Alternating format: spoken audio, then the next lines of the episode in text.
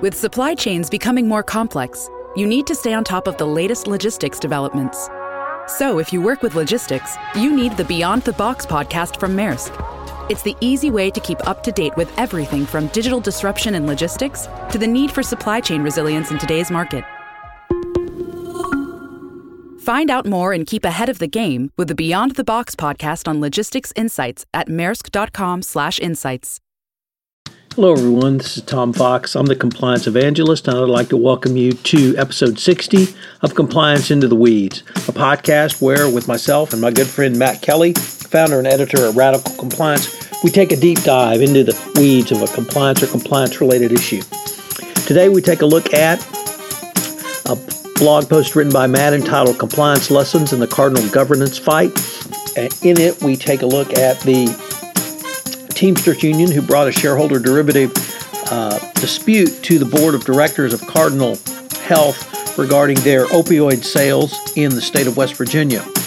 The shareholders were able to successfully get the uh, governance at the corporation changed. However, it also had some very interesting implications regarding the chief compliance officer, who had a role uh, together with general counsel in one person. The Teamsters uh, attacked this uh, corporate uh, setup through the board of directors in a very unusual uh, manner. We take a look at the underlying uh, facts which led to the dispute and what it may mean for the compliance practitioners going forward. It was a really interesting vote and a really interesting result and we may see shareholders now actively pushing for not only split of the CCO and GC role, but also a split of the corporate function. Compliance into the Weeds is a part of the Compliance Podcast Network. Hello, everyone. Tom Fox back again for another episode of Compliance Into the Weeds with my good friend and colleague, Matt Kelly, founder and editor at Radical Compliance. We find Matt on the road reporting live this week from yet another event. So, Matt, uh, hopefully we can get a, a, debrief from you at some point in the future. Uh, but uh, thanks sure. for taking the time to uh, to visit with us because you had a, I thought, a really interesting blog post today entitled "Compliance Lessons." from the Cardinal governance fight. So, you want to set the stage for us? Yeah, this has been interesting. And um, if people who read my blog regularly, which of course I hope all you listeners out there are doing that, um, you know, I wrote about this a couple of weeks ago. Uh, Cardinal Health, one of the largest drug distribution companies in the United States. So they don't make the pills, but they ship the pills to your local pharmacy from the pharmaceutical company that makes the pills. So Cardinal has a large business distributing uh, opioids, typically oxycodone or hydrocodone. And uh, they have been doing this for quite a number of years. And earlier this fall, the Teamsters Union, which holds, I believe, about $27 million in Cardinal Health stock, the Teamsters Union started a shareholder resolution demanding that the CEO and chairman, who is this is two jobs housed in one and the same person, George Barrett, uh, that they wanted George Barrett to be stripped of the chairman role, and he could remain CEO.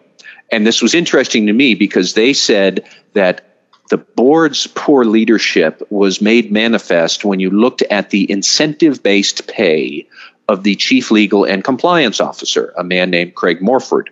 And some of you who are old enough may remember that Craig Morford was the deputy attorney general at the end of the Bush administration. Anyways, so here the uh, Teamsters were saying that they thought excessive pay to Morford um, was emblematic of poor board governance. So therefore, George Barrett should be stripped of the board chairman title. And this was going to come to a head on November 9th at uh, the Cardinal Health investors meeting, which they did have. And lo and behold, Two days before that meeting, the board announced that um, the CEO, George Barrett, well, he was going to step down as CEO. He's going to be chairman for another year, and then he will step down from that role as well next November. Um, I think they promoted the CFO to be the new CEO. But uh, the shareholder proposal that the Teamsters had originally proposed, well, that did fail.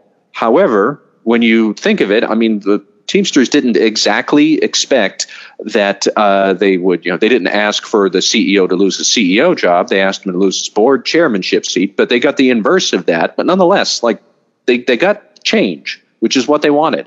So, um, needless to say, the Teamsters think this is a victory, and it was a very interesting corporate governance spat as these things go. Um, I wasn't really expecting that we'd see this kind of shakeup like we did, but the Teamsters wanted some change and they pulled it off. Uh, so we had a very good lessons on, lesson on corporate governance, but Matt, uh, you really talked about and and uh, as I read into your piece, quite a bit more about compliance, uh, the function of the compliance officer, the structure of the compliance program uh, within the corporation, and of course the role of the chief compliance officer. You want to sort of take us through that? Yeah, so there's a couple of different dimensions to why Cardinal has responded the way it did, and why Cardinal, frankly, got into the sort of tight spot with Teamsters that it did.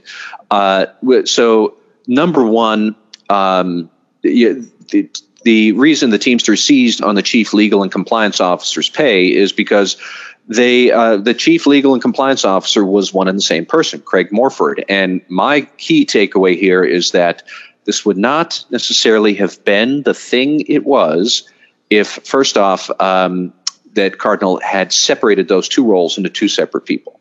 Uh, number two, working against Cardinal, of course, is you know I wouldn't say that the Teamsters brought about the CEO getting pushed out of his job.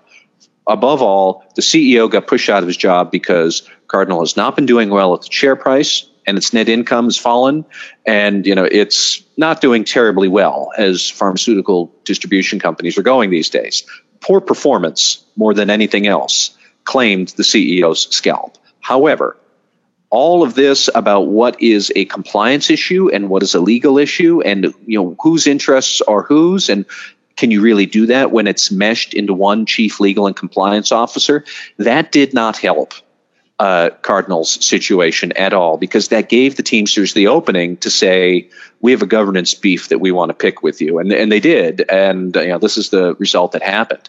Um, when you really start to peel back the layers of the onion about what drug distribution companies have been doing with distributing opioids in particular. Uh, and this is not news. We all know there's a big opioid abuse crisis in this country these days. Like there really are some serious questions to be raised about should these companies have thought about why are we shipping hundreds of millions of pills to small states like West Virginia when there is no earthly reason that that many pills should be going there. Now, I get it that the first person to blame for opioid abuse is the Dr. Feelgood at the pill mill who's writing out prescriptions to anybody who asks, and then the addicts wind up taking them because they're so easy to get.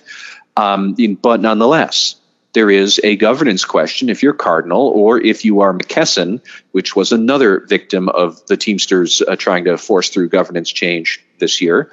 We can get to McKesson as well in a minute. But like if you're if you're Cardinal, if you're McKesson, do you have a duty to sit back and ask, regardless of how profitable it is, are we really, do we have a business interest? Is it moral for us to ship 300,000 pills to a town of 211 people, which is an allegation that Cardinal Health had to face? The state of West Virginia filed suit because there was a town, Van, West Virginia, population 211. Cardinal shipped 300,000 pain pills to that town eh, within the space of two years. Like that seems like a question of business practices, and that's a compliance issue. And it gets much harder to answer that question when the same person answering those is also the chief legal officer whose job is to settle cases. And that's not the same as compliance. And that was my big my big intrigue, my bone of contention with this case and what the Teamsters were doing. So I thought it was really interesting, Matt, the way you approached this because it was clearly a problem of the structure of the CCO role being combined with the general counsel role, which you point out gave yeah. the Teamsters the opening. But here we had really, uh, I don't want to say kind of a, a, a reverse pivot, but someone looking at this role from not even a top down, sort of the side of the company, and saying, hey guys, this could be a problem. And it could be a problem because of the uh, really difference in uh, corporate responsibility of a GC, which is, of course, to protect the corporation and largely through the settlement of cases, of, of litigation rather. And then the um, CCO's role, which is prevent, detect, and remediate. And, and basically, if you got a problem, you fix it so that it doesn't pop up again because that's when you have potential criminal liability. Uh, Joe Murphy wrote a, a, great blog post last week on the SCCE blog where he talked about when the roles are combined and really the uh, almost dissonance of having those two concepts in, in into one person. But I thought found it really interesting that the Teamsters really could look at looked at this really from a corporate governance angle and said, you know, guys, uh, this may be a problem, and it may, may be a problem specifically under these facts uh, situations of the number of pills you talked about going to one town in West Virginia and indeed the entire state. Nevertheless, it really points up the difference in the two roles and how uh, they need to be evaluated differently for bonus purposes, uh, I think, as the Teamsters pointed out. Uh, they did, and you know, so we can give a more specific example here. Is that so? Craig Morford, the chief legal and compliance officer, so they were upset with his incentive pay, and you know, there were numerous disclosures in the proxy statements over the last eight or nine years that Morford has been there, that um, you know he would receive a bonus for doing good work.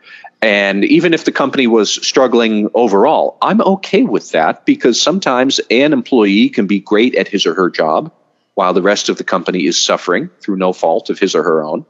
But if you are giving Morford incentive based bonuses for rapid settlement of cases, reducing legal liability and exposure, there isn't anything wrong with that. But when it is the same type of issue happening over and over, and Cardinal has been cited multiple times now for problems of shipping large volumes of opioids to very small communities. The board had a special committee that uh, looked into it in 2014 after a settlement in 2012.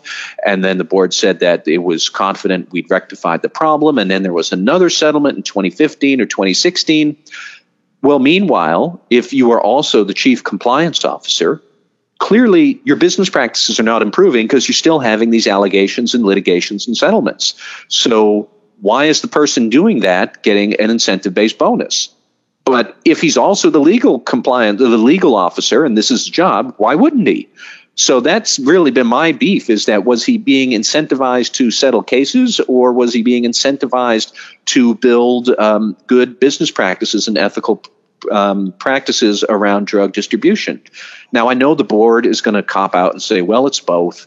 Well, it, that's a mess and is very hard to unravel. And so I don't think the Teamsters are wrong to call this out and say this is evidence that the board isn't taking this issue seriously because the board should know either to separate these roles or rethink incentives or something like that. And I, if Craig Morford is out there listening. I want to make sure I'm, I'm not necessarily picking on him in particular because he's doing what he was told by his board, and you can't fault him for, for that. But the Teamsters are not wrong to say the board hadn't really thought this through about what good conduct and good legal practice are because they are not necessarily always the same thing. Um, you know, you can have good legal practice of settling cases because your business practices are still a mess, then you don't have good business practices. So you need to address that. Now, I, I don't necessarily think that those things can easily be done by one and the same person. And I guess the the uh, the other point is I found it very interesting that a shareholder would raise this, even um, kind of in a back doorway, talking about uh, discretionary bonus compensation paid to a general counsel uh, who also wears the same hat as the CCO. But I find that it gets to the same place, which is what is the role of a CCO and what is the role of a general counsel? And as you point out correctly, I think uh, they don't serve the same purpose. They're different, and they have no. different focus and different functions. And uh, I just found it really interesting that here we would have a shareholder, uh, even an activist shareholder, bringing this to light and calling out the board for its failure to oversee the structure of a company's compliance program. If if I'm not taking that too many steps down the road. No, I, I, don't think you are. Um, I would say, you know, one other kind of practical constraint about talking about this. If there are compliance officers listening to this case saying, they're going to take away my bonus. Uh, well, the only reason this happened at Cardinal is because Craig Morford is a named executive officer, and therefore we get to know what his salary and his bonus plans are because it's in the proxy statement. Um, I had mentioned McKesson earlier. So earlier this year, uh, the Teamsters went after McKesson, where they also were demanding that the CEO, I think, be they, they wanted a no vote on the advisory say on pay for his pay package, and then they also wanted, I think, the CEO to uh, give up his board seat, and they the only reason that they didn't seize on compensation for the compliance officer at McKesson is because McKesson's general counsel and chief compliance officer isn't a named executive officer. So her pay details are not on the proxy. We don't know this. Well, we might have, in some alternate universe, we might have seen a similar thing happen at McKesson.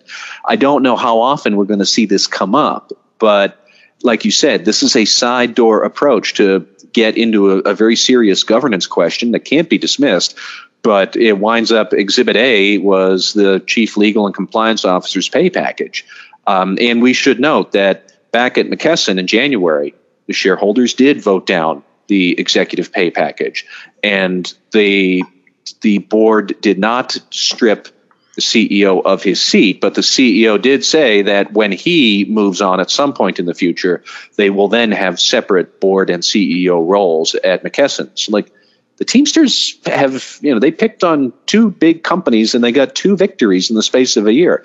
That's impressive. Um, clearly, there is an issue here with business practices around opioids. And if I were a drug distribution firm or a pharmaceutical company, I'd be thinking about, you know, what are the limits of our business interests butting up against the morality of, you know, helping to create this enormous problem that we have with opioids in this country. What responsibility do we have to say no even if that's going to cost the company some money. I'm, I'm not quite sure I know what the answer is, but the Teamsters definitely want to have the conversation.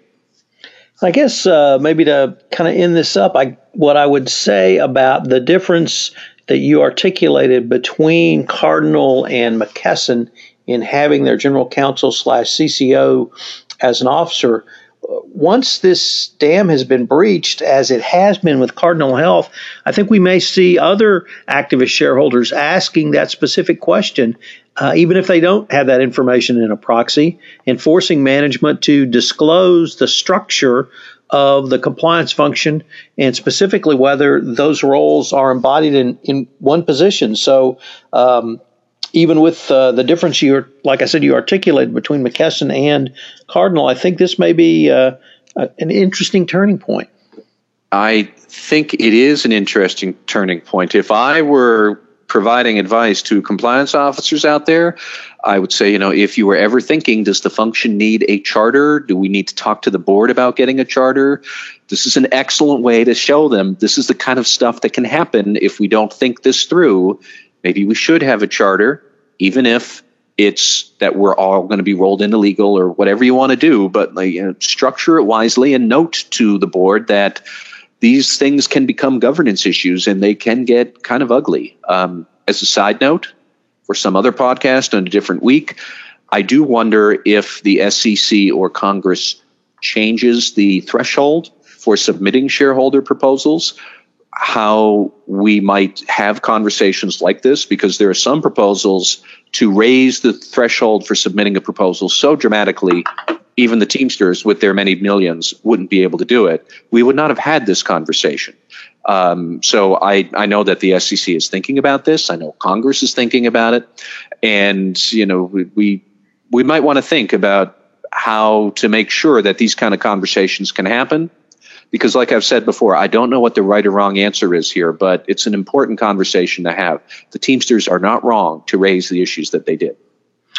So you touched on something that we really didn't speak to in the podcast, which is the separation of the compliance function from the legal function. That was not the situation we had at Cardinal.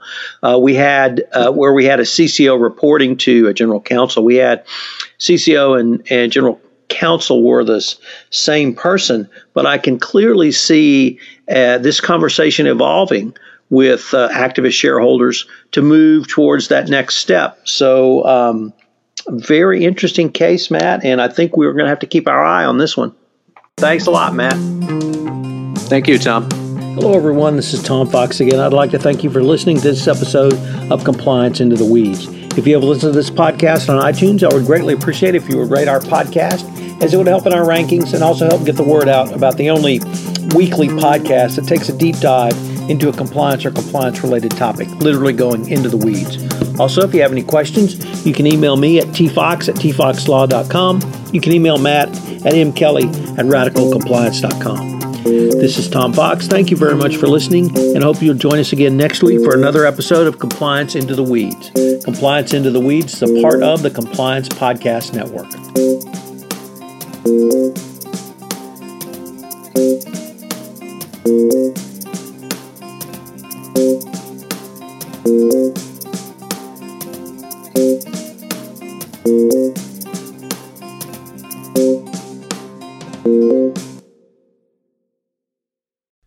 Podcast is a part of the C Suite Radio Network.